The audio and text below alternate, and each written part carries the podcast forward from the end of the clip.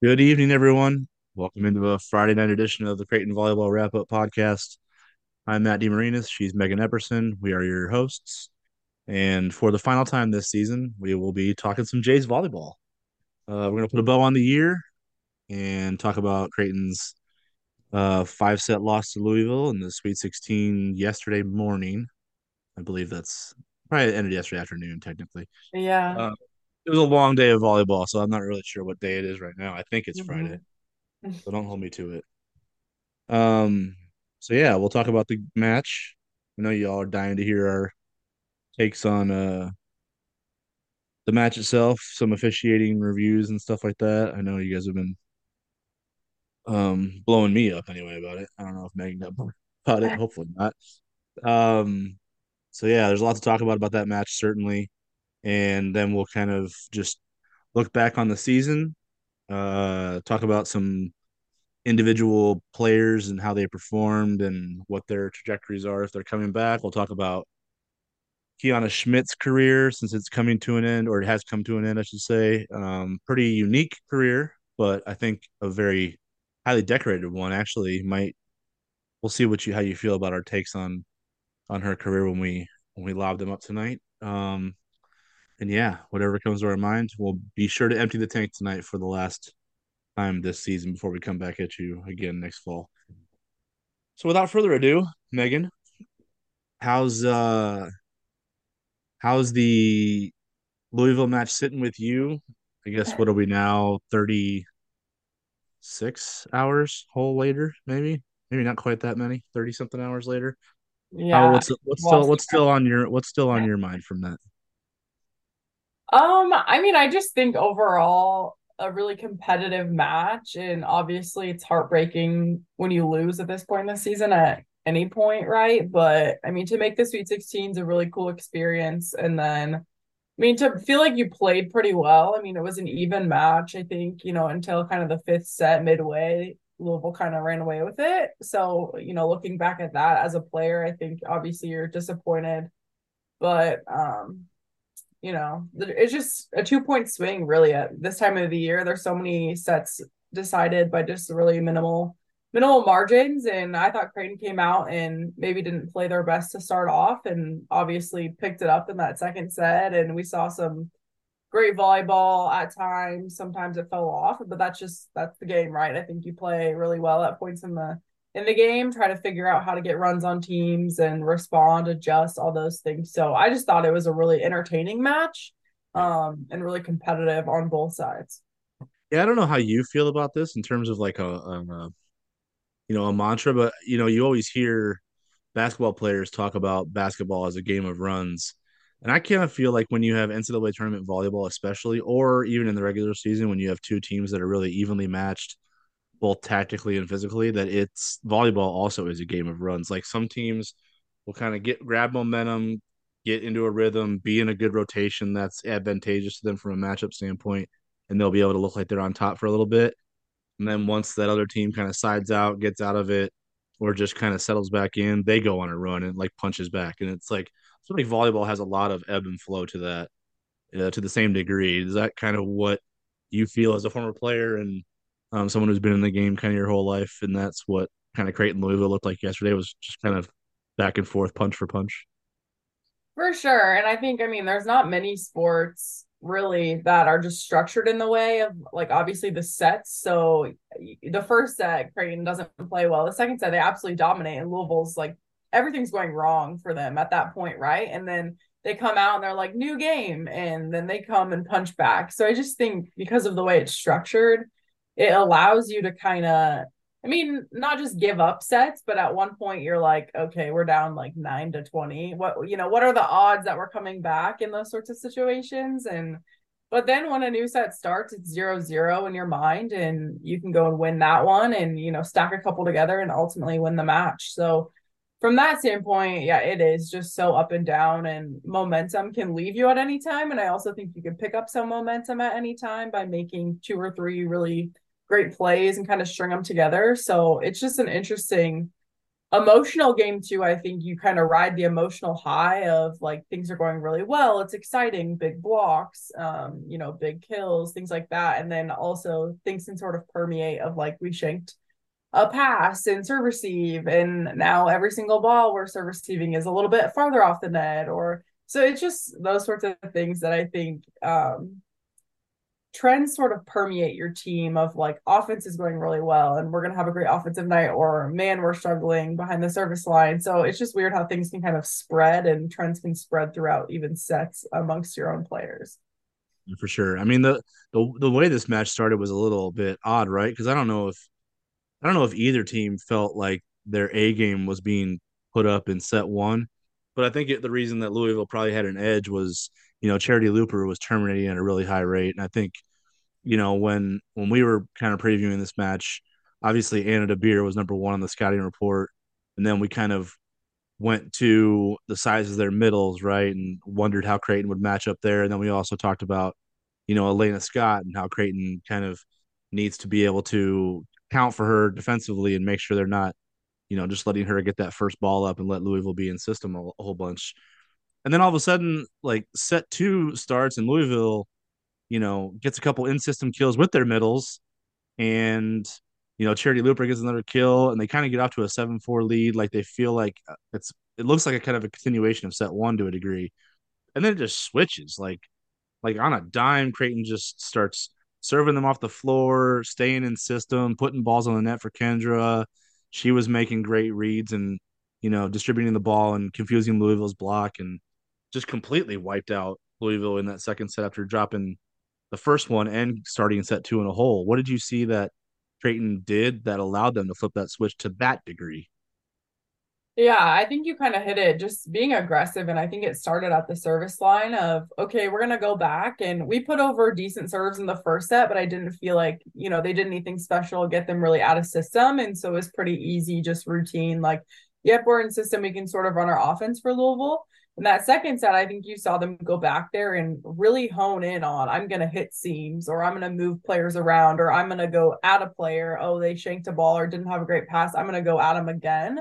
And so you just kind of saw the um, aggression almost and just competitiveness start from the service line. And then it just continued on once you got them out of system. Then they were able to run what they wanted in that dig transition and just terminate at a really high level. And it was, they were playing really fun clean volleyball. You know, I just thought things were going really well because they were in system, taking care of the ball, and able to get a lot of their offensive options involved at that point. Yeah, you know, I think I'm I was really impressed with kind of Creighton's resolve in this in this match. You know, the whole the whole you know mindset this week. Every time you know, whenever we talk to the players or coaches, were you know, obviously Louisville's like been uh, an elite elite program. Like you know upper tier, last tier, top four, top five. They made a Final Four two years ago. They were in the national championship last season. Um, so you know it felt like Creighton was going in as the underdog, and you kind of wonder like, what's your mindset going to that? Are you intimidated? Are you aggressive? Are you just chomping at the bit to get the opportunity? Do you feel confident you can beat this team? And the whole the whole you know the the thing they kept repeating over and over again, which I found interesting, just because it hasn't really been something they've said a whole lot this year. So I was curious how it would play out. And it was just like, we're just gonna go out there, uh, we're gonna have a good game plan, and we're just gonna do us. Like we're gonna be who we are. We're gonna play to our identity, play to our strengths, and like we're gonna derive our confidence from that. And if that's good enough to win, that's good enough to win. If it's not, then we'll live with that. And that's what I think I saw in Creighton in this match because they weren't always perfect, which is kind of how the season has gone, right? And so they had to deal with some adversity and they had to show how tough they were. And then they always dug out. They never laid down for Louisville. Like Louisville laid down in set two. There was not a set in this match where Creighton laid down and just let Louisville dictate and stopped fighting. Like even when Louisville got a big lead in set five, when it looked like it was a foregone conclusion, like Creighton comes back with a couple kills, you know, kind of like gets their confidence back again. Like you can see that they're going to fight to the end, even though it looks like it's a impossible hill, hurdle that they can climb, right? And I think that's what you know set two looked like. That's what set three looked like to me, and certainly set four. Like they were in holes, they had to dig out of those holes. You know, they ended up winning two. They grind to the end in three. They win four. I just was really impressed with Creighton's resolve, and I think it, it showed that their personality this year, the dominant trait of their DNA, was that they were kind of built to overcome odds, whether it was injuries, whether it was in match deficits. You know, we saw them overcome huge deficits early in the season against Ball State, LSU. Um, you know, and I just felt like they just built that into their DNA. And we saw that on display against one of the best teams in the country, you know, yesterday. Whereas like Louisville probably felt pretty good about where the way they were playing early in sets, but Creighton never went away. Yeah, I think that's a really good point. And I feel like that's sort of an identity that Creighton teams have taken on the last several years, especially. I think some teams I played on also kind of had that, like, I won't give up attitude no matter what the score is. But this team definitely personified that um, towards the end of season. And um, cool to look back. I think, I mean, the beginning of the season, we talked a lot about can they finish sets? Can they finish matches? Yeah. And how mm-hmm. are they going to respond when it's like 2020 and um what's kind of their approach in that standpoint and we saw them get down in games and fight back and sort of get that like extra pep in your step at that point of like we have to go the urgency of we have to score points. And um you know they did a great job at the end of the game of trying to even gather some momentum when it's maybe a little bit too far out of reach. So um it's just a it's a great trait to have because i mean if, if you don't try it's like you never know right? You could go on an eight point run. You know they did those sorts of things in this match um at times. So you just never know and i i think that's just something that kirsten chu kind of instills just in the team of like we're not ever to give up. We're never just to concede a set just to give up and give a, a team a set against us. We want to win this set and um one of the biggest things too with that mindset is even if we're down big and it's set two, three, four, right? Can we get momentum to carry us mm-hmm. forward if we have to go into extra sets? Can we kind of get some swagger back and some confidence back to carry us through the end of the match? Yeah. Set three for me is kind of, I felt like that's where the, I don't know if I want, I want to say like that's where the match was decided, but I felt like that was where, if we're going to talk about any of the uh overturns. I feel like set threes overturn was more impactful in terms of the ripple effect it had than set five. Like um you know, set five, you know, obviously it was on rally nine, like Creighton got a kill to make it five four, and like they had started to build back into that set after a slow start, right? Like um so that's a big point. I I don't disagree with that. I just think I, I just have a hard time in hindsight looking at the way Louisville and Creighton both played in set five and then going back to, you know, a ball that was in or out having a difference. Like I feel like that didn't change the result of that set. I do feel like set three's overturn, which was, you know, a swing through Ava Martin's block that got reviewed for, uh, you know, I think a long enough time to make me think that there was some doubt with the R2 about what they were seeing and almost like you went to the review table to look for something that wasn't there and you know when it, when the review takes that long I feel like it's not definitive. So for you to overturn it and take that long to overturn it I'm I'm that's where it becomes questionable for me. And the fact that it happened at 22 21 and you're talking about a difference of Louisville going up 23 21 or Creighton being tied at 22 that to me is huge because you're at the you're at end game now, not just at end game, but you're at like approaching set point end game, you know? Yeah. And then with the benefit of hindsight, obviously that call gets overturned. Louisville goes up 23-21. And then what does Creighton do? Ava Martin, Norah Sis, boom, boom, kill.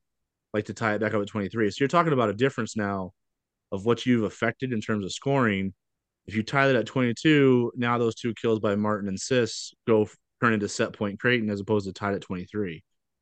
And who knows if it even goes to five that point. So that's what I'm that's why set three, the call at the end of set three to me is more impactful on this match and potentially on the result of it than the one in, you know, early in set five. How do you um how do you feel either way about that analysis, I guess? Like which which call do you feel like was more impactful on the result? I'd say set three. I mean, just because of where you're at in the game. I think. I mean, in How the momentum. Yeah, like the yeah. momentum, like you talked about, just yeah. sort of like the frustration and also just the break of time of like Sure. standing there and waiting and wondering and then just being I don't know, surprised. At least I mean I didn't think there was enough to overturn it. It should have been inconclusive. Mhm. Um but obviously I don't know. I don't get paid to ref, but it just seemed a little bit crazy to me. Um Yeah. but I don't know. It's it's just think too bad like that uh at a point in the game like that that you'd make a call that you're not 100% sure about, you know? because that's what it. I feel like that's what it came down to. That's what I mean. Like, just for full disclosure, so people understand. Obviously, there was, to my eye, there wasn't anything on the broadcast that was shown in terms of replays and angles that looked anything remotely like a touch or a, a ball changing trajectory, which is the other thing you look for, right? If you can't see the touch, you look at the ball and see if it changes trajectory at, at the moment of impact, and that's kind of your clue that someone else touched that ball besides the hitter, right? So the, none of the replays they showed on the broadcast indicated anything that showed that there should be an overturn there. I will say that this is for a fact that the R2 gets more angles than the broadcast does. Yeah. So I don't know how many there were, how many different ones there were, or which one ended up being the one that allowed them to change the call. I just know the first clue for me that that was problematic was how long it took Mm-hmm. to change the call. You know what I mean? Because I feel like if you're looking at something definitive, it doesn't take that long. And if you're look, it's almost like you're looking for confirmation in your own mind that there was a touch, and you're just looking for any little, you know, microbe of proof, right? When you're looking at that review. So sure. I just, yeah, it, that's a tough overturn, and I think honestly, it goes back to the point we just talked about before. Was that Creighton's resolve, like they didn't, they didn't like sink or sulk or you know, give up after that. They fought back to even again at 23 23. And then Anna DeBeer made two great plays. That's what the ACC player of the year. She is the ACC player of the year for a reason. Got a kill, got an ace, finished that set, put Louisville up two to one. But that was a big, big call, in my opinion, and might have changed um, the result of that set, which then puts one of the two teams in a 2 1 hole. In this case, it was Creighton. So they had to fight back in four to push it to five. And yeah, I mean, we just know how it turned out. But I felt like three, if a lot of people were upset about the call in set five, because that's when the end of the match was occurring, right? Set three is the one that I feel like was more impactful because of just all the things that it affected at end game, right? And the and the fact that it was a tiebreak set, um, that's a bigger call in my opinion, especially when you look at the amount of proof or lack thereof that we had to change a call on the floor. Um, tough. That's a tough one for the Jays to swallow on that one. Um, especially because fan base is already kind of still not quite over that from last spring. So yeah, there's just a lot of wounds right here that aren't quite sealed up yet, if you know what I'm saying. Um, so yeah, I understand why everyone's kind of upset about that, but that's kind of my take on the two controversial calls that um, affected um, either momentum or you know close sets. You know, anything I don't know. Do, how do you, is there anything you left unsaid there that you you're not going to get fined? So that's the beauty of the podcast. Yeah, that's true. we can say whatever we want. Um, well, set five. See, looking back at that replay, I thought Bickelmeyer might have been in the net anyway. So Right? Is that what you or just with uh, her arm? Which one? yeah, with her arm. Okay. After she like the ball wasn't down, she landed from like contacting it, and she, I thought she was probably in the net. Okay. So you can see that one So I feel like it was kind of like a, I don't know, or, even or- like I think she might have been in the net anyway, but gotcha. I don't So know. that's so that's why three is the bigger one because there's The less. three is the bigger one for me. I just think, first of all, that is the hardest. Like that's the hardest thing to see. A Mhm. touch off the block is the hardest thing to see in a challenge, Yeah. and if you take that long to overturn it, and it wasn't called, you know, it's like nobody on the court saw it except for Correct. supposed to the opposing team. So I don't know. I just think they were looking for it, and obviously, I don't know. The placement of it was confusing, but I I swear it went through her arms and then her Yeah. arms crossed. So it's Yeah. like, okay, the ball's gone, you know. I just felt like it was pretty obvious, but obviously, like maybe they have a better angle of that. I would just find mm-hmm. it hard to believe that they would just because of where it's at on the court and how hard it just is to see when the balls hit quickly, right? And passes a block quickly. So yep. I don't know. Yeah, the uh I'm with you on that. The odds of the odds of that being a touch that we can't see is pretty weird and pretty low because they're not looking because of where the ball was hit. Normally, normally yeah. on touch calls, you're looking at the fingertips of the top of the hand, right? Like the four digits. Yeah. This one they were looking for the thumb. That's not a digit that moves very like, you know, casually. Like if it hits the thumb, you usually know, right? There's a lot of meat on the bone yeah. there. It's not a it's not a like a finger that just like sways, right? Like so it was a weird it was a weird overturn because you can clearly see like it hits right through her hands like a field goal, like uprights, right? Yeah. You know, uh-huh. so you're looking for her thumb to move, and it just doesn't look like it does because you know when a thumb moves. Um, but yeah, that's that's. It should have been inconclusive. That's the thing for me. I'm like, how do you possibly have enough to overturn it? There's so many instances where I feel like they should be able to see things and they don't overturn things because it's mm-hmm. inconclusive and it's just I don't know. I'm like at that point in the game, like make yeah. the girl actually hit her hand and then give her the point. But if we're gonna just right. be looking for centimeters, like yeah, you got to be better for sure. And Kirsten Bernthal Booth was uh as the I guess future president to be of the ABCA. She was very diplomatic in her. She was very diplomatic but very stern at the same time, right? Like in her analysis of, you know, mainly set five, mainly the play in set five, but just kind of the uh, situation that the officials were given in terms of review angles and whatnot. And this goes back to something that I think we've talked about on this podcast. And I don't care who they who you are. Like if you're Creighton and you don't have enough angles to get conclusive reviews on plays that determine results, I don't think you should be hosting. Well, like, didn't they say they didn't have like an inline view? Isn't that correct. what the issue was? Yes. Yes. So correct. how? Yeah, exactly to your point. How do you possibly get a top four seed in the NCAA tournament and host all the way up until the Final Four with mm-hmm. not the most up to date video equipment? There has to be some qualification for you to do that. Yeah. Even even to host at all, I think. I am one hundred even everywhere. I am one hundred percent with you. I understand like records, performances. I get, I get, I understand your Pitt. I understand you're you're one of the best teams in the country my my point of view is you have facilities on your campus at your disposal yes. that would allow you to have the angles you need to be conclusive with all of your reviews should they end up determining sets, matches, whatever. The fact that you put that match in a facility that didn't have that as a top 4 seed host. Yeah. That, again, you get your home court all the way to the final four. That's just inexcusable to me and I don't think you know, I know it's harsh to say you can't host if you don't have the capabilities, but A, Pitt does. They just chose to put it there, right? Because basketball had to play some garbage buy game in their own, you know, other arena, right? The fancy one. So they chose to put it there. But, you know, also, I know you're really good, but if you can't have, if you can't have all that you need to have a like high level NCAA tournament that's going to decide people's seasons, decide people's careers. Yeah, exactly. You can't you can't host like that's just a, a, you need to be prepared for that. If you know you're gonna have a good team and you know you're gonna put in a bid to host, you got to have the technology up to date for the year 2023 that's going to determine things like that instead of leaving it up yeah. to just like did you see that i didn't see that i don't know what i saw yeah. like we shouldn't be doing that anymore you know what i mean and it's so like that's, that's not a crazy thing. that's not a crazy requirement you sure, know what I mean? Right. It's like, okay, like that just makes common sense. Like, why wouldn't you want to have the best available? Yeah.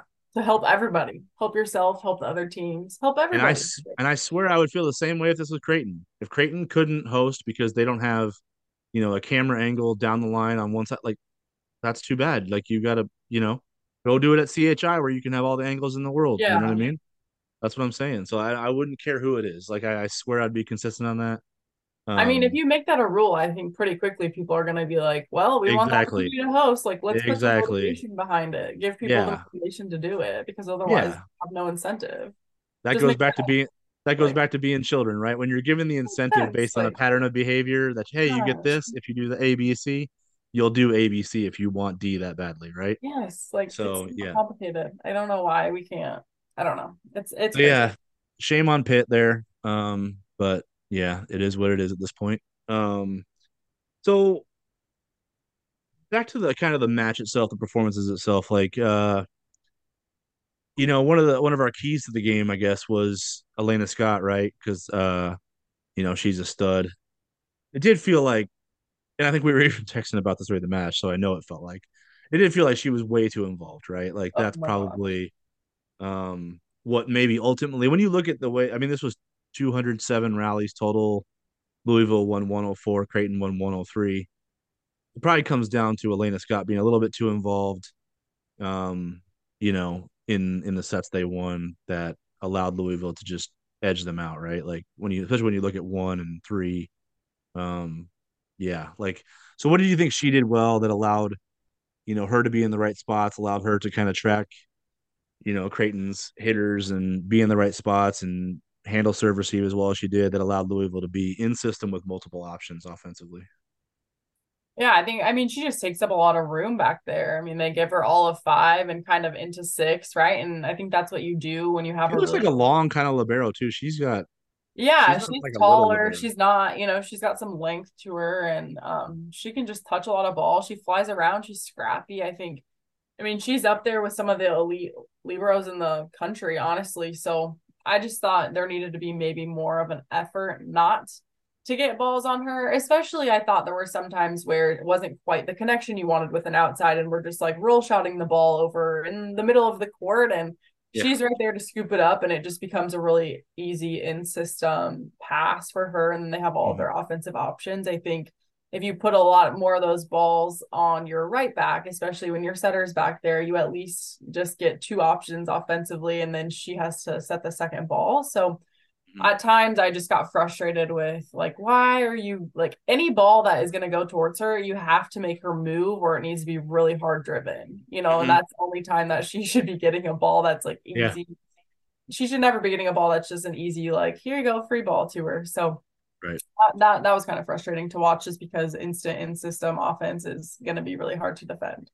Yeah, especially for Louisville when you have like, I mean, again, Charitie Luper was on fire basically from the jump. I think she had like six kills on her first six swings or something like that. Either six or she was six of her first seven or six of her first six. So she was killing Creighton early. You know, Anna DeBeer is always going to be a problem.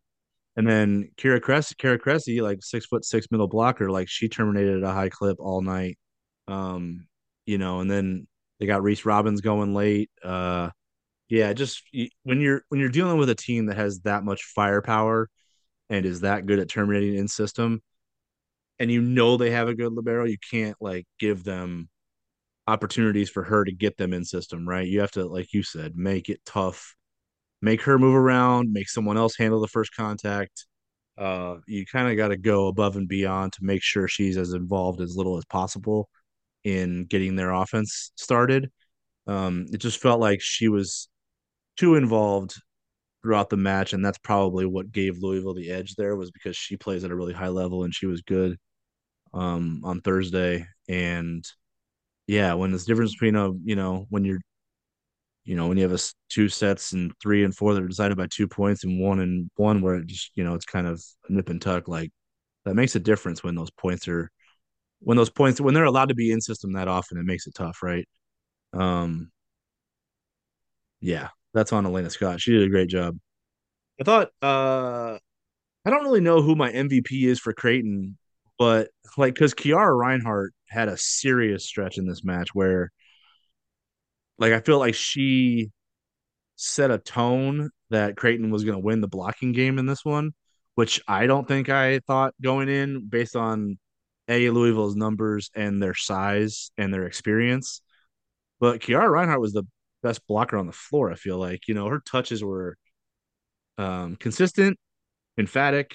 And then when she would get a, an ace block, like she just fired up the whole team behind her doing what Kiara does, right? So I'm teeing that up for the former middle blocker here. Um, but like Kiara was incredible, right? Like maybe, you know, if, if Kendra isn't as awesome as she is, like Kiara is probably the MVP of this match for Creighton because she changed the complexion of it with her play at the net. And I mean, they outblocked Louisville 13 to 8 for the Yeah. match. And the la- they're the only team to outblock Louisville this year. and uh, the last team to outblock them by five or more was Texas in the national championship last year. So I mean, that's hard to do what Creighton did yesterday from a blocking standpoint. And I feel like Kiara Reinhardt was just reasons one, two, three, and four. What'd you see from her that, you know, allowed Creighton to settle in and dictate a part of the match that felt like it was going to be pretty big? Yeah, for sure. I mean, she just did a great job. I think she worked really hard with her feet to close blocks. Um, just try to even get her hands over. If it wasn't going to be an ace block, she got good touches. Defense was able to just stick transition that and get some good offense going. And then, I mean, when she did get those ace blocks, she was just fired up. I thought she just brought so much energy and was like a real game changer, like you said, and especially in set two, I think you just noticed she was touching just just about every ball, you know, that was going to come across the net, ace block or not. She was getting hands on it and making um, those hitters think about where they were going to hit it. So she just did a great job. And I mean, we've talked about her energy too, and why I think it was a really good choice, you know, to kind of go towards putting her in that position because she didn't, you know, start off the season in the normal right. role playing um, regularly. So I just think, I mean, for her, a lot of the intangibles that she provides are huge. And then this game, I thought she did things obviously really well um, on on the net, along the net. I mean, offensively too, she had some big kills and just contributed, I think, in whatever way she was really asked and played her role to a really high level. Yeah. And then Kendra Wait would have been my like if it's one and one A between those two, Kendra Wait's another one. Just she just makes things that make your jaw drop. I, she had a couple sets with Kiara. I think one was a back set. Not it wasn't a slide. It was just a simple like right side. You know, she just popped the ball behind her head and gave Kiara a one on one, and the other one was. I mean, it's one of the coolest sets I've seen from a from a setter this year. But you know, Louisville's obviously honestly, if, if people want to go back and watch this match, like watch Louisville worry about Kendra. like she created so many one on ones just by like freezing a blocker on her, wondering which direction she's going to go because she had so many crazy athletic back sets that she's so good at that it froze. It just gave Creighton a bunch of one on ones all day. And if you're wondering how Creighton gets to terminate, you know, at above 200 and get 60 kills against a team that has six six and six four across the net, um, with their blockers, like it's because Kendra is freezing them. She's like holding them in place, making them delay their reads, and giving her hitters one on ones with crazy sets. And the one that was like, I think it was in set uh four. She'd coming down. Um, it's a first ball, but it's not quite to the middle of the net. It's kind of to the left side. So Cara Cresse, six foot six, is kind of reading that that's an easy pop up to Norah Sis and get four hands in front of her and put it back down, right? So Kendra comes across and back sets it one handed, kind of on the move, right back to Kiara Reinhardt. Doesn't even like stay in the air very long. Kiara just puts it down in the middle of the floor where nobody's there because Cresse was out of position. Just so high level. I mean, she played an incredible match, and I thought she gave Creighton a really good opportunity to win this thing with her decision making and the the ball she was putting up for Kiana Schmitt, Kiara Reinhardt, Norah and Ava and on the left side and and uh and back row. Like I thought her decision making was really good. Um, you know, I think she went maybe a little Norah heavy in terms of where she went when Creighton was out of system, but I mean that's kind of just what happens when you're out of system. You kind of have to just make a quick, easy decision and give your ace the chance to put it down or get them out of system. But I thought her decision making, other than that, was really, really good. Yeah, I thought she did a nice job. And I mean, overall, like you said, a little bit heavy maybe to Norah, but um, a lot of those came out of the back row as well, just kind of trying to bail them out when they're out of system.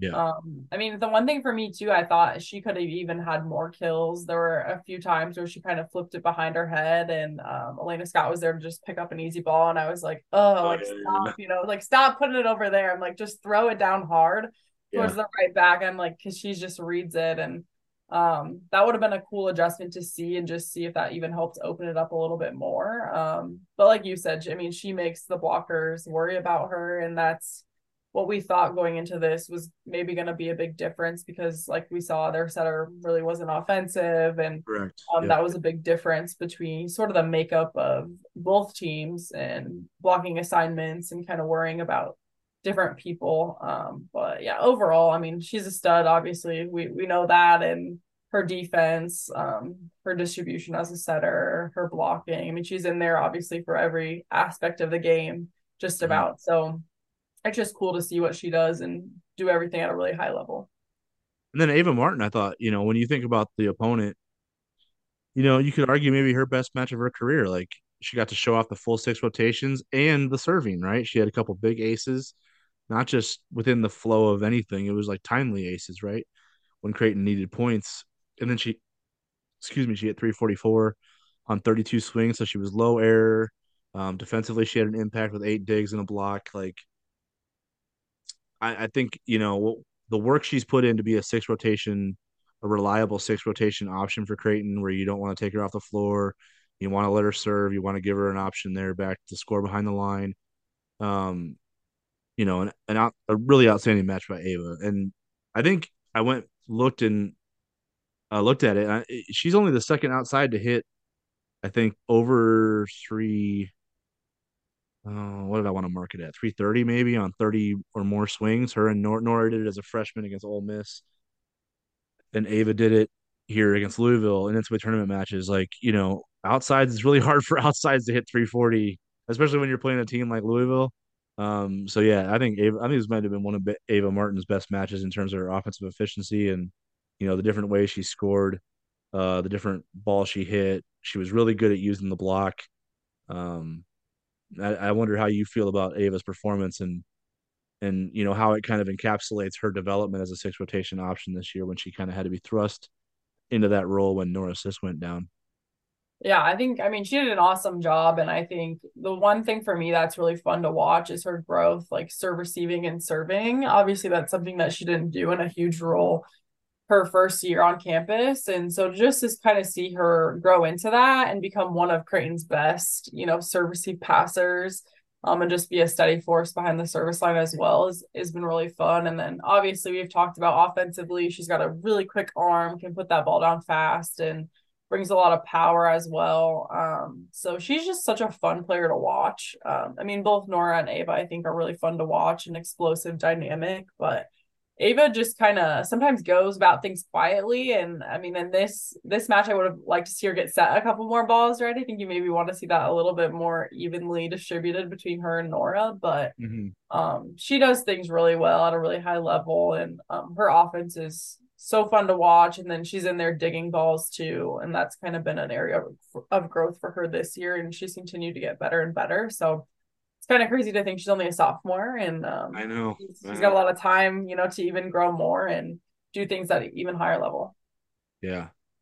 Um, I guess we're kind of into our player reviews now because I wanted to go to Sydney Brysinger next, but we kind of transitioned to that without even saying so. But we might as well just keep it rolling. Like Sydney Brysinger, you know, is a really interesting player to me because you know it hasn't it hasn't been um it hasn't been without struggle, but I think she it's impressive that a freshman has able to been able to work her way through it in high level matches, right? And to put that jersey on to know that you know that that's your spot and um, you're kind of relied on to be an anchor back there, both defensively and you know offensively. When things are out of system, you have to handle that second ball, and you know 11 assists for a libero in a match like this. That's so big, and I think it's something that she's been really good at that maybe we haven't talked a lot about this year is just her ability to kind of set up Creighton's out of system offense and allow them to be terminal in system and out of system. Like, what do you what did you see from Sydney Brysinger's development this year and the way she kind of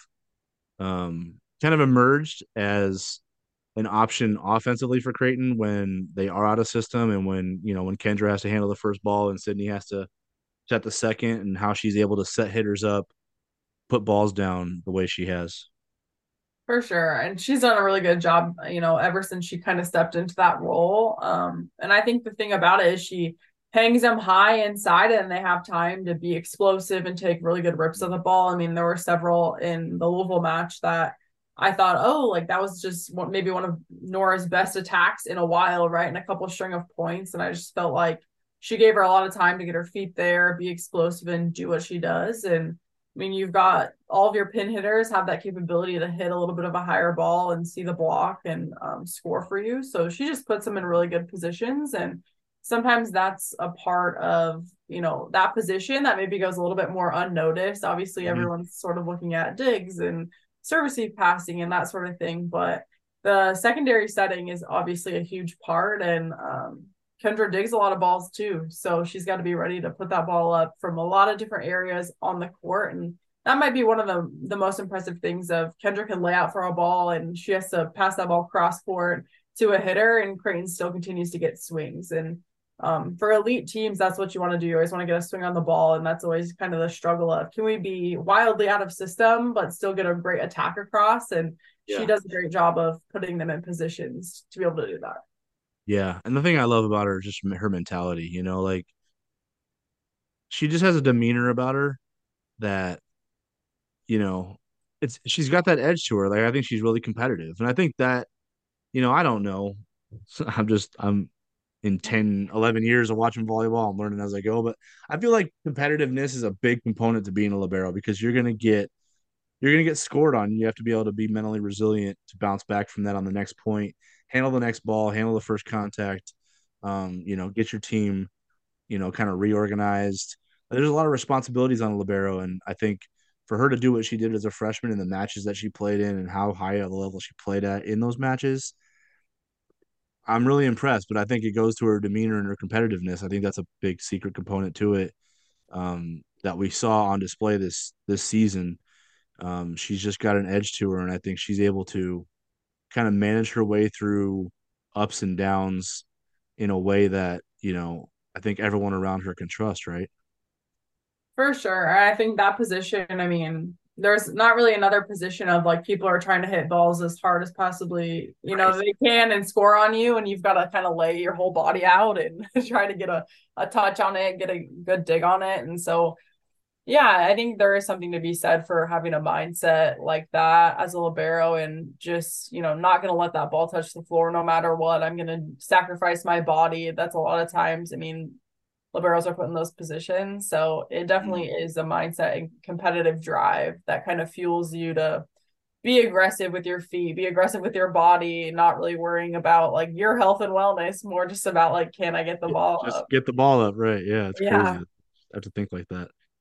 Um, Norah Sis, you know, uh, I think if you know Jaylee Winters is listening to this podcast, her kills all time kills record is probably safe because Norah would need to be uh, super superhuman next season to catch that because of the injury. Um, but if you look at like everything else, like she's having a Jaylee esque career now, three years in with one year left. Like, you know, when you look at kills per set, uh, Norah has the edge. When you look at hitting percentage, Norah has the edge, and then you know their defense from digs per set to blocks per set are all even, and their their serving is even. Like, you know, she's now she's got one year left. She's she's had a pretty special career to this point. I think the level she played at to the point where you miss five weeks and you don't make all region, and people are wondering why. You know what I mean? Like that's how high of a level she played at when she got back. Just hit the ground running completely transformed Creighton's offense to a higher level because it gave them six rotations, one, and then three hitters across the net and one in the back row whenever she was on the floor. Um, the fact that people were like, why isn't Norah all region when you knew that she missed too many matches to be even be considered? You kind of wondered, would her play overseed that 67% margin, whatever it was to qualify? Um, how do you like where are you on her season, considering that she had to battle through an injury, had to come back, had to miss five weeks, and the level she played at without really kind of I know they eased her in that first weekend and just, you know, had her serve and, and defend. But the level she played at basically right out the out the gate after returning from an injury like that, that's pretty impressive, you know, to me to hit the ground running like that after you've missed five weeks where everyone else is still playing and getting better and whatnot um, I think it kind of speaks to how special she really is as a volleyball player. Yeah, for sure. I think, I mean, we've talked about her obviously, just somebody who you can rely on and does everything at a really high level and is one of those key cogs. And glue players for Creighton on the court, off the court, um, and just kind of a studying force too, just psychologically for them. So, you know, she does so many great things, um, you know, skill wise, but I think personality wise and just what she brings to the team as a whole, um, kind of is maybe understated a lot of times. Um, but she's just so fun to watch. And it's funny, I was texting with Jaylee and Lydia Dimke during the match, and Jaylee's like, guys, Norah is just so good. Like, you know, it's just like I think she's impressive in some of the things you watch her do. I mean, she hit that mm-hmm. one ball so sharp cross that my God, everybody was like, What? Like, how did you do that? And so it's just fun to kind of watch her grow and I mean she continues to get better and better and yeah the injury I mean that's impressive for her to take a break and have to kind of sit on the sidelines and watch mm-hmm. and then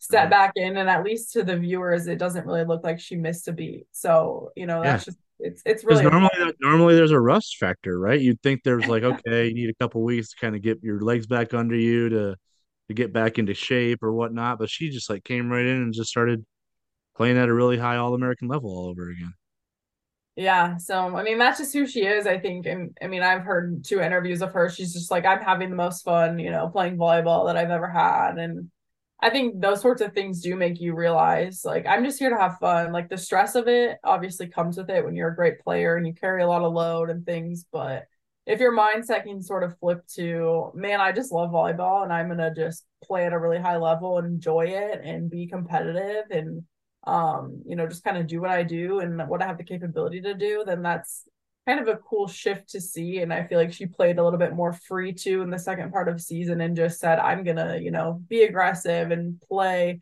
to my capabilities and I'm not gonna worry so much if I get, you know, targeted and serve receive, oh I shanked a pass, like let's just get back to it. And um she does those things really well that I think you have to be able to do when you're an elite type of player, just rebound from, you know, points and mistakes and um, continue to play at a high level, you know, most of games, sets, matches. Yeah.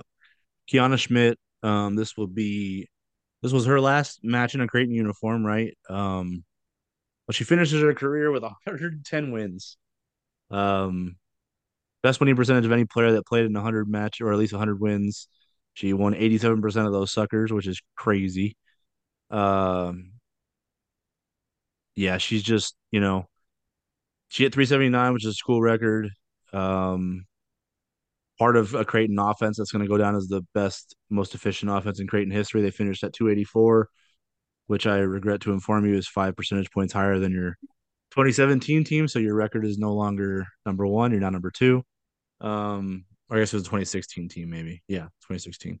Um, but yeah, I mean, like you played that position, you know how hard it is, right? And you know how hard it is to stick with it, especially when you know she didn't play the first couple of years of her career. So, you know, she really is kind of a late bloomer in terms of her greatness. Um, it wasn't like right away like a Jaylee or a or or a Norah or a Kendra or a Megan.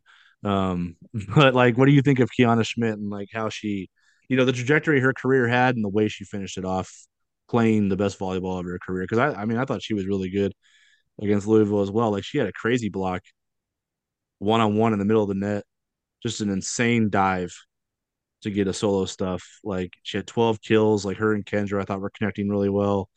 Um, so she went out playing her best for sure but closes out her career as one of the best middles in, in program history statistically yeah, I mean, I think just the growth, like you talked about, from going to not really having a role on the court and being on the bench, and then sort of working your way into it and developing. And um, that's the cool part, I think, sometimes of players that come in don't get a lot of playing time, and then you s- just see them develop, and year after year they get better, and then she gets to a point where it's not even a question, right? It's like she has that position and she's going to be a steady key cog for the offense and defense blocking. So yeah, it's just cool to see her growth and um, she's just a great person too. I think she approaches things, you know, in a great way in life and school, everything in volleyball. So it's just she's somebody that's easy to cheer for and you're happy to see her succeed because you know she put a ton of work into it and um, yeah. competed with with people that were ahead of her and you know tried to kind of get that starting position. So yeah, it's it's fun to see and I'm glad she got an extra year. I'm sure Creighton's really happy, you know, that she stuck around and was able to play with them this year. Yeah, and I think the other thing that's kind of neat is that you know she ended up being a leader by the end of it. You know, I don't know if I like if you said when Kiana Schmitt walks on campus that that's going to be the leader of a 29 and 5 Sweet 16 team one year, right? And set school records. But she, you know, and she did it in a way that's not always what you would attribute to leaders. Like it wasn't like extremely forceful. You know, there wasn't a whole lot of like attitude or swagger there. It was just matter of fact. Um, I think there was compassion there that the players around her trusted, and that's why they would consider her one of her leaders because in moments where they probably needed something, she was there with a voice that had a good perspective, coming from a place of you know caring, which is really what you want out of teammates in in general, right? Um, so eventually, you just trust that she's the leader of a team in a way that's kind of unique, and I think that was really cool about Kiana's development too. Was that she didn't just get better as a player, she didn't just find a way to get a role on the team and make an impact on the court.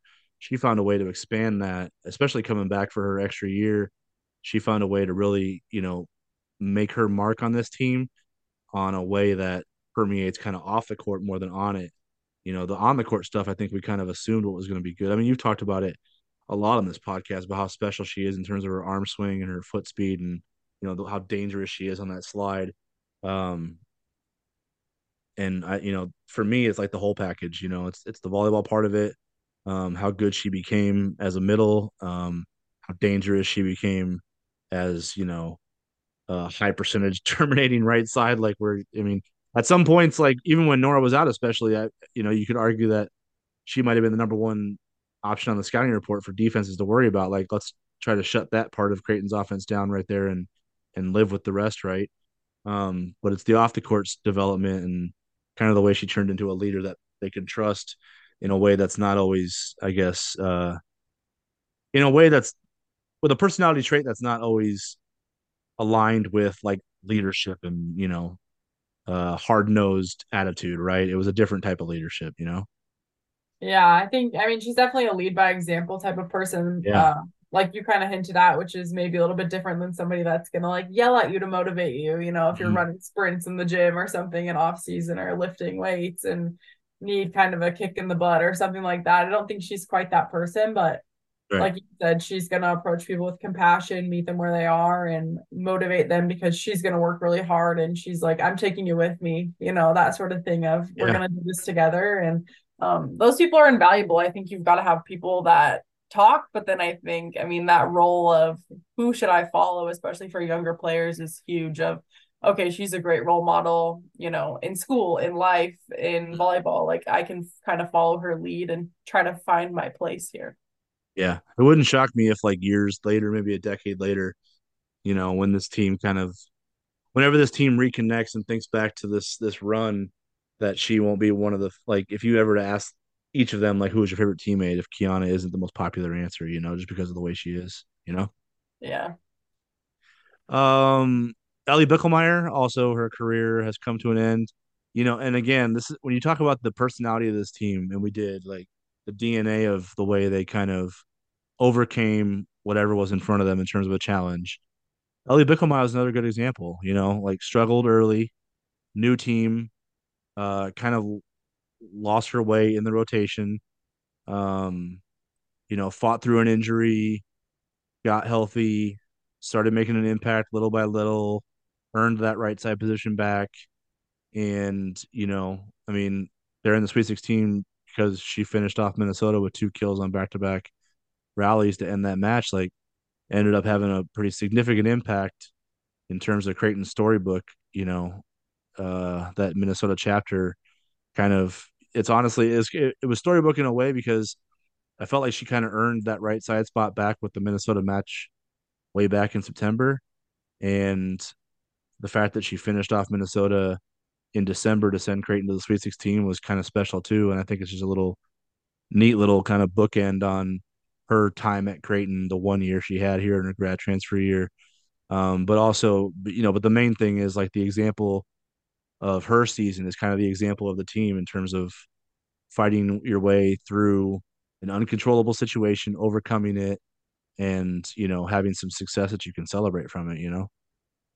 Yeah, for sure. And I think, I mean, we saw her get subbed out too in Louisville, and um, it is a really good example, I think, for the whole team. I mean, this year, I don't, I can't think of another year where there's been so many players in and out of positions and people winning spots like mid-season and um, then getting flip-flopped back, right? I think it just kind of it goes back to what she you know what kirsten talked about as far as the depth and having people that you can trust in all positions um, and using people in those positions. And we talked about that too. It's like you can talk about it but are you gonna kind of put your money where your mouth is and actually Sure. give opportunities? And there were several times this year and even late in the season where people stepped up brought a spark brought some energy to it to the team and allowed them to go on runs or win sets win matches. So it was just it was cool to kind of see um, for her though, the Minnesota match, like you said, I think that was the best match I think she played in a Creighton uniform as far as impact, energy, like just scoring points at big times. And that for her, I'm sure will be maybe, you know, one of her best memories of playing at Creighton, just the atmosphere and performing well. I think that's something you can look back on and feel really proud about. Yeah, for sure. Uh, Destiny Adam Simpson. Let's tackle her next. Uh, you know, it was kind of it was interesting because like we thought she was finally, um, you know, kind of evolving into a multi-dimensional offensive option, right? And being able to bounce back from like errors better than she was early in the season. And then the concussion took her out of commission for a little bit. And then, you know, Norah that coincided with Norah Sis coming back. And that was kind of at the point Creighton's kind of it was an inflection point for Creighton season. And we talked about it like, look, these roles are going to be defined pretty soon. And some players who have been playing right now and have been playing really well and have been getting a lot better, all of a sudden might find themselves back into a, a you know, a role player position. How will they handle that? And I think Destiny Adam Simpson's energy throughout the season has been pretty consistent from my vantage point. And I think that's really cool for a freshman because the sky looks like the limit for her. You know, when you look about when you look at the performances she's had and you know, just the the way she is as a volleyball player right now, like it looks like she's gonna get a lot better, but it also looks like she wants to get a lot better too. Like she just doesn't want to have a spot and keep it forever. Like she kind of understood the makeup of this team and you know, when Norah came back, she I think she kind of understood that the best version of this team right now is probably me in a different role, um, as opposed to me getting 30 attempts a night with Ava Martin, right? So I'm impressed with her freshman season because of the roles that she had to kind of take on. I mean, she was big in the Nebraska match on a on a last minute switch when Norah was out. She came in and played really well in a in probably the toughest environment she's ever played in her career, maybe the toughest she'll ever play in, honestly. And I don't know. I'm just impressed with her freshman season, even though it's probably not going to jump out statistically as one of the best freshman seasons in Creighton history. I think you see a lot of promise with her in terms of you know how she can impact the the program going forward.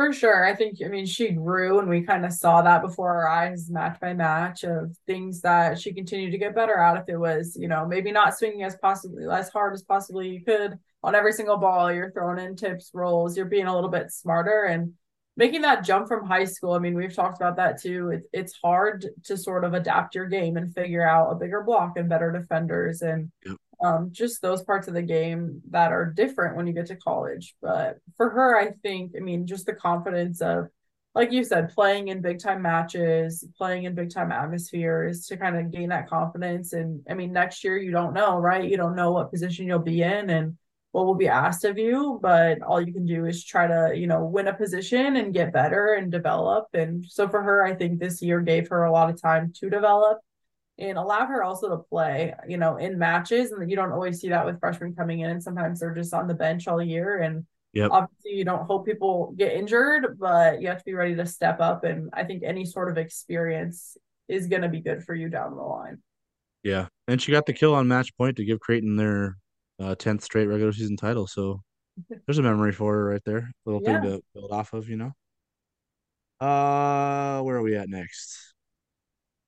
That DS position is interesting, right? Ellie Bolton, you know, started the year as the senior libero, earned that spot back. Uh, you know, battled through those position battles the last two years after, after having it as a freshman. Won an MVP award, which shocked both of us. um, in that Purdue tournament, right? Because liberos usually don't get those kind of accolades. But you played at a really high level, got hurt. Um, her injury was, you know, severe enough to the point where Sydney Breisinger's comeback kind of uh, allowed her to win that spot.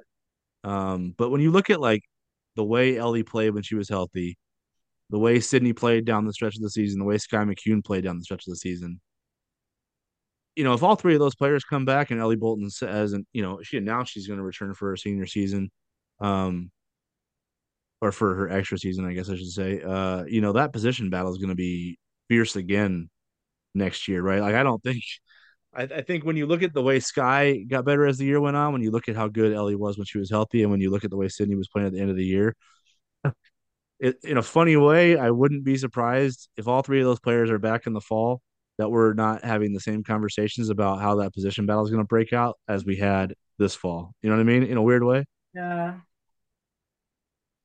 I don't know. Yeah, I'll be interested to see. I think um Skye McCune, I mean, I just think she plays that right back position really well, and not every yeah. player plays that really well. Um, but I don't know. Yeah, it's it's gonna be interesting to kind of see. I think that's always a competition. Obviously, usually you've got three, four DSs sort of like a lot of them you don't see during the year, right? And then mm. in off season they can sort of make a jump and um, grow and then be in position to sort of compete. So yeah, I don't know. The Ellie Bolton definitely um I mean, she's going to come back and be ready to compete, I would think, um, for that position. Obviously, playing it so well um, to start off the season and then getting injured. So, that part of it is yeah. going to be really interesting for me. Yeah, she might have an interesting decision, honestly. Like, because, you know, the last couple years when she's lost those position battles, she's lost them to seniors that only had one year eligibility. Yeah. This year, this year seeing a freshman play as well as Sydney Breisinger did, that's a, you know, knowing you have one year of eligibility left, right? you know, Ellie was really, really her maturity is really impressive in the way she talked about I guess her attitude of you know, not being afraid to be pissed off and like express that. Like, yeah, I'm I wanted that position and I'm mad I didn't get it, but I, you know, I'm not gonna sulk and let that affect the team now that the decision's been made. Um, you know, I'm gonna play my role to the best of my ability, and then when it's time to reset and battle for that spot again, I'm gonna do it. Um, this one's going to be a little bit more challenging for her mentally, I think. I, I just I'm curious to see how she handles it because it's different when you you know you're an underclassman and you lose. Like she went in as a sophomore and lost to a fifth year, and then she went in as a junior and lost to a fifth year again, and then this year as a senior she won it. You know, worked hard, busted her butt, played really well, earned it, and then reinforced it with her play on the court throughout the season. Um, knowing that you might have to battle a, a sophomore and underclassman as an upperclassman is a different type of challenge. So I'm curious to see how she takes that on if she chooses to, um, because I think she's a special component to the team when you think about her attitude and her energy. She's another one like Kiara Reinhardt that we've talked about all season. Like her energy is different. Like she's fierce, um, but she's also bubbly and positive, right? But when you talk about like who are the vocal components of a team, that will say the first word that needs to be said to get a team back into gear, it's Kiara and Ellie, right? They're the top of the list, you know. So I think she has an important role on this team, and um, so I'm curious to see how she attacks what her next challenge might be in terms of getting that libero spot back. Yeah, I'm interested to see too, kind of Breisinger maybe take a step forward just vocally and like leadership wise. You know, sure. obviously being a freshman stepping into that role. I mean, she did a really good job, but I obviously I think when you're in that position, you're sort of, you know, you're not really a leader out there, but you are, right? You're kind of leading the back row. Um, but just to even take that step farther, I think that would then, you know, maybe put some cause for just even a tougher competition between those two if she can sort of take that step forward and be a little bit more of a leader for Creighton out there, um, kind of take charge, maybe even just a little bit more than she already did this season. Yeah, for sure. Other than that, like, you know, it's going to be interesting. I think, you know, the Ava Norah situation is is a really good one for Creighton because you have two reliable six rotations now, and I'm, you know, it's uh it's a situation where Ava has gotten a lot better, and I think Norah played the best volleyball of her career down the stretch. So when you just look at those two and the way they played and the way they kind of, you know, work together in terms of their versatility of scoring out of the back row, scoring on the left side, being able to be reliable and serve receive, playing good defense. And then now, as we've seen Ava Martin towards the end of the season get better and better and better from the service line, like two really, really dangerous scoring options, but also ones that can play really good defense, reliable defense. And to have that as a six, as six rotations when you know you're already not taking Kendra Wait off the floor, I mean that's pretty. That's a pretty. That's a luxury that Creighton's going to have going into the next season with those three. Um, just because like they're going to be veterans, they're all going to have more answers than questions. And when you're trying to work your way through, you know, college and you know manage school and athletics, like being able to not be as like confused about certain things that come easily to veterans, right? Like that's a it's it's hard to express how valuable that is, right? When you just show up every day and knowing what you got to do, getting your work done in a quick, efficient manner, and and you know managing each day as it comes because there are going to be challenges, right, for throughout a season. But you know, with, with the way those two those three are playing right now, and especially Norah and Ava with the way they played down the stretch, it's uh like I don't know if I don't know if this is the last we've seen of Creighton like with this particular roster. Um, I could easily see them back in this position again, and maybe even putting themselves in, in a spot where where they're hosting the second weekend as opposed to going somewhere else. You know. Yeah, it'll be interesting. I mean, I think you've got a lot of youth, obviously, on this team, just kind of looking across the board. Obviously, Kiana Schmitt's a really big loss. And then yep. I think that right side position, I mean, this year was, you know, kind of in and out of different players' hands. So, I mean, otherwise, I think you kind of got it figured out. Obviously, we saw Anne Marie Remis win that other starting mm-hmm. middle spot with Kiana in the beginning of the season and then she got hurt and then you know never won the position back so that was just kind of an interesting thing to see with multiple positions so i mean i think for her too she's going to be super motivated super competitive going into this yeah. off season and next season of making sure it's not even a question of am i in the starting lineup you know just kind of knowing what little i do sort of about her mindset so yeah it just it's going to be fun to see but i really do think they have strong contenders almost you know at every single position and people that can step up and have that great parity that we talked about that's necessary when you get to you know sweet 16s elite eights um, just having strong strong players in every single position. So it's it's exciting to be a creighton fan for sure and to see a lot of these players come back and continue to get better and better every year. Yeah.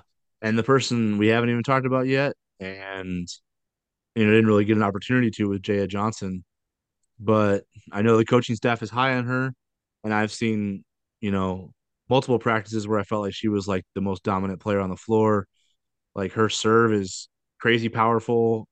She's had a couple, uh, you know, a couple radar gun readings that made my jaw drop.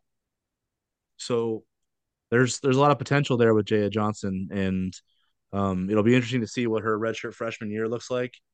You know, I know it was like it was, you know, she didn't her redshirt freshman year was different than yours. Yours was by injury. Hers was by just log jam, right? There was a lot of experience at her spots. Like, but I know when your redshirt freshman year came, like, it was like, oh yeah, this this kid's a stud. You know, like you know it coming in. Uh, I'm curious to see what like how Jaya Johnson, you know, what role she finds next year, because she's not someone I'm ruling out just because she didn't find a spot this year. Like she's got a lot of potential, and that you know that off season she might be able to take something um, from this season and build on it. So it'll be curious. I'll be interested to see how she develops because I know she has a lot of potential. I know the coaching staff is really high on her. Um, so yeah, she's another one to watch for the for for next year, just because of of the the flashes she had, I guess, in moments this year in practice and and when she had opportunities and scrimmages and whatnot. Um, did we just run through it all? Are we good? I think that's it if we forgot someone, that's gonna suck. I'm, that's gonna eat me if I think about it later. Uh, the next thing I wanted to talk about, though, I just want to bounce this off of you. Um, it's gonna be pretty obvious what I'm doing here, but uh, I'm so I might be asking a rhetorical question in the end, but I think it's worth asking. If I told you that there's a certain player on any team that is the only player in Division One with thousand assists, 300 digs, 100 kills, and 75 blocks. Um, would you and that and that and that player is on a Sweet 16 team that won 29 matches. And of all those setters that were in the Sweet 16, she led them in kills, digs, was second hitting and fourth in blocking, regardless of her assists per set. Like set that aside. Would you say that player is worthy of being a first team All American? I mean, I would say so. I mean, but I don't know that much about, I guess, the selection process, but I would have a hard time arguing with that, especially given the caveat that they made it to the Sweet 16. I think if you mm-hmm. don't make it to that point, it gets a little bit harder. But when you're one of 16 teams left playing in that second weekend, I think you make a pretty good case. And obviously, her numbers give you all the information you need to know about what she does for Creighton. Yeah. Yeah, I, I, I feel like she's deserving of it too. I don't know if she's going to get it because the setters that are still left are also kind of in contention, so they're a, a round further than her. But I think when you look at her performances, the way she kind of changed the Minnesota match late, the way she played against Louisville, the numbers she's put up this year, um, the fact that she did it on an elite team, like Creighton was a top 10 team this season. Um, I think they were ninth in the RPI and eighth in KPI going into the into selection Sunday. Um, they made a Sweet 16. They pushed the national runner up, reigning national runner up, to uh to five sets. Um, and then when you just look at like the way she compares to her peers, like Creighton played a top 20 schedule, so you can't use the argument that, you know, she kind of just whipped the Big East and, you know, she just padded her stats, right? Like, it's not just a thousand assists, 300 digs, 100 kills, 75 blocks. Like, that's the, that's, the, I'm lowering the bar to help everyone else catch up to her. Like, she's at 1,200 assists, She's at almost 400 digs. She's four away from 400. Uh, she was at 130 kills and she had 90 blocks. So I'm like lowering the bar to make that like a minimum range to show people how good she was. She's the only player who did that, and she even far exceeds that. Like if I set it at 1200, 350, 125, and 90, she would still clear it. And then compare her to everyone else that's you know, that still made it to the second weekend. All those setters on Stanford, on Oregon, on Wisconsin, they use a six-two, so it's not really fair. But Nebraska, um, Washington State, you know, when you think about the best setters in the country right now that are all in contention for that first team all for those first team all American spots, I think there will be two. Um, you know, first in kills per set at 1.14. So it's not just she's first in kills per set among a group of people who don't get kills. Like she's averaging over a kill per set as a setter. 3.41 digs, those are libero numbers. Hitting 366, that's middle blocker stuff. And then 070 as a as as a you know in her blocking, like she's she's blocking like an outside hitter, getting kills and hitting at like a middle clip. And she has she her digs are in libero range. Like she is just she might be the best volleyball player in the country and the fact that she's on Creighton and probably isn't going to get first team All American, I feel like there's an argument that she's the most underrated player in the country if she doesn't get first team All American because her numbers are first team All American level. Yeah, I, I, mean, I don't think you can argue with the numbers, obviously, and um, I mean, I don't know. There's just not. Wouldn't it be something? It would, it would, be something if Creighton wasn't playing tough teams, what they are, wouldn't it? Like that yeah. would change the dynamic. If Creighton was like playing a top 150 schedule as opposed to a top 20 schedule, it'd be a different argument because then your stats are a little bit, you know, it's not quite eight apples to apples when you compare it to a setter at Stanford or a setter at Tennessee or a setter at Nebraska, right? But th- in this case, Creighton has played a tough schedule. They've played in tough environments. They've played on the road a lot. And the fact that she performed like that, that changes the equation a little bit. She's not just a, you know, a small time, she's not just a, a small school setter that's exceeding um her competition. Like she's playing at she's playing high high level competition time in time out, right? Yeah, for sure. I mean, I think yeah, you look at the RPI, the KPI, like you said, strength of schedule, all of that kind of stuff, and it'd be a hard argument the other way of she's definitely deserving. I mean, of one of those teams. Will it be first team? I mean, it's it's hard to say, obviously. Yeah. Um, because I do think, I mean, how far you go in the tournament carries some weight, obviously, sure. just based upon historical like honorees of those sorts of things. Um, Yep.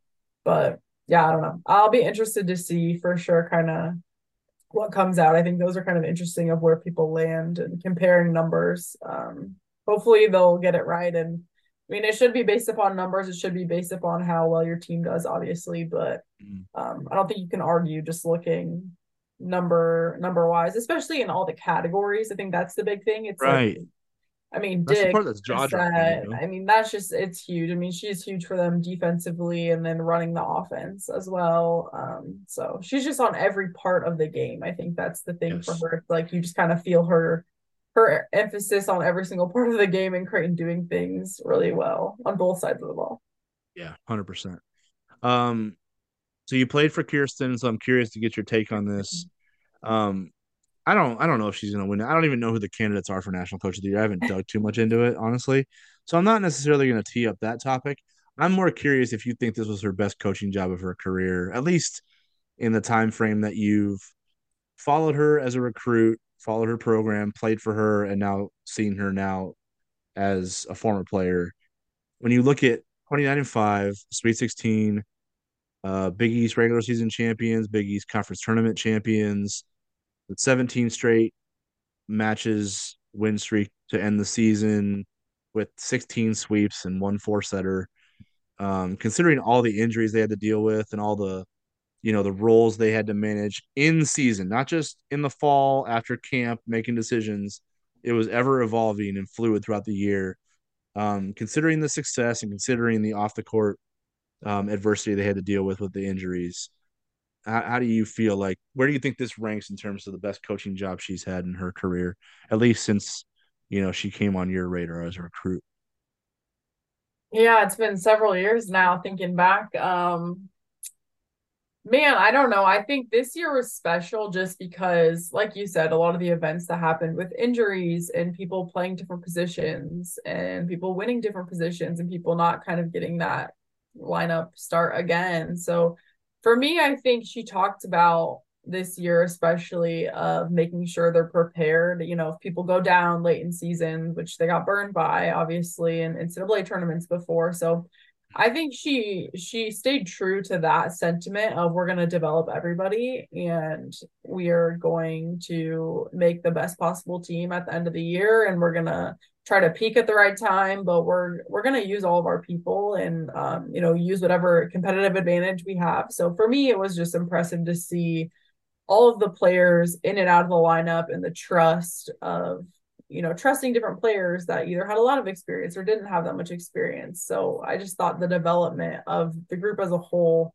was really fun to watch. So for me, it's definitely up there. I don't know if I'd like rank it right, like put it somewhere specifically, but it, I just thought she did a great job and she's definitely deserving of some sort of honor. Um, I think just of where she took this team, you know, at the beginning of the season to the end of the season. Yeah, yeah. It's a. I mean, it's it's up there if it's not there. I, I obviously didn't see how this program was like built, um, so I don't know what those struggles were like. I imagine they were pretty daunting. I, honestly, I wonder when she is going to get to the point where it blows her mind to see how to see where this program is at, and if she ever kind of just remembers the starting point.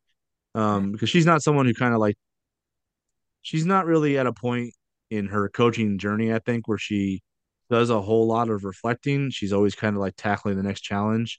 That's kind of the way she approaches things, um, which I guess gives you kind of a look into her mindset that she's not really as much as as good as Creighton has been, as, as successful as they've been, and you know you can argue they've built the best non-football program in the country. Uh, one that doesn't have football funding, just pumping money into them to allow them to you know build up this thing pretty fast. Like it takes a lot of hard work to sustain it. It took a lot of hard work to build it, you know, but it kind of gives you a peek into her mindset that she's like, as good as they've been, she's not really satisfied yet. Like she wants, there's other things that she wants to accomplish. There's other barriers that she wants to knock, uh, to knock down. Um, but just like in terms of for the, for the, for the version of her program that I've known, this is this is going to be a hard season to ever just put back in the rearview mirror because with the injuries she they dealt with, she admitted that like getting out of her comfort zone is not just relying on that starting rotation that she sets in the fall and letting it ride as far as it can go, right? Like that's the depth development and you know putting players in different spots and giving players you know chances to earn spots throughout the season isn't something that she's always wanted to do. She kind of wants that lineup to be set on day one, and she wants that lineup to kind of get better and better and better as the season goes along. This year forced her hand into a different into a different way of doing things, and you know instead of just I don't know maybe get internal and like uh caving into the adversity, I guess she kind of just like met it head on a little bit and said, okay, well, you know, we're just going to make the most of this by giving players opportunities to earn spots and, you know, help us figure our way out of things. And and then also some tough decisions had to be made when when everybody got healthy, like the, when the whole roster was finally in one piece.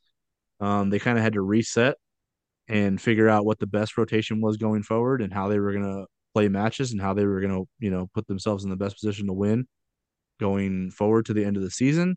And then when you just look at the role they went on, I don't know. This was this this is gonna be a hard one to ever be like, yeah, um, it was just the third Sweet 16. Like this is a special season because of the what they had to overcome.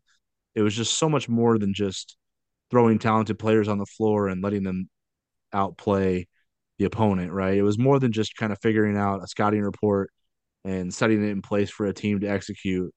You know, it had so much more to do with the intangibles of like what their program is about every single day, the process of how they go about preparing, how they go about improving player by player, um, how they go about attacking opponents, how they go about attacking certain um, bits of adversity. And I just think it's one of her best coaching jobs. It, certainly in the the stretch of years where they, you know, had that expectation that every time they go on the floor, they're expecting to win, not just trying to win. Um, so yeah, really impressive coaching job by Kirsten, Angie, Brian, all those all those guys. Adam. Um, yeah, great season. Hard going to be a hard season to forget. Like I said, because it, you know they pushed a really really good team to five sets in the Sweet 16. Um, they got out of their home regional. Uh, you know, you, you could argue there's multiple All Americans on that floor, whether they get the honor or not. Um, and yeah, I don't really know how to wrap that up, but crazy year. Yeah, I just I just ramble sometimes. Yeah, I feel like you have to. I don't know. The thing for me too, I think just back to kind of her coaching job is managing everybody being bought in and i think that's a really yeah. impressive thing i think she talked about you know having just great people and i mean she re- tries to recruit obviously great young women and that will contribute on the floor off the floor to culture but just for her to be able to, you know, have obviously those tough conversations with a lot of people that were in starting positions and got injured or something and somebody's playing over them and just kind of managing that and just creating one cohesive unit of people that are going to cheer each other on. I think, I mean, that part of it is super impressive as well. Um, and there's just so much work I feel like that goes on behind the scenes of having really tough conversations of, you know, with players and managing expectations and things that you know maybe doesn't get seen as much but um yeah it just seemed like at all times i think everybody's ready you know to step up if they need need to if kirsten wants them to they'll play whatever position they want to put them in. So yeah for me it just a very selfless team and it was just really fun to watch their progression obviously over several months and then for them to break through and get to that sweet 16 um, was huge and i think it's better to have those things in recent memory right uh, rather than like seven years ago we made it so i think that that keeps the motivation of we can do it again and you show yeah. players that we can get here and we can work really hard and make it did seven years feel like a long time it didn't it didn't i felt like i can still remember it kind of vividly but i wonder if it's like if it did get too distant into the into the past where you're like you started to wonder if it was if it was sustainable. yeah i just think i just think you get so close um you know and for people like it's just like obviously i played with a lot of people over my time that never had the opportunity.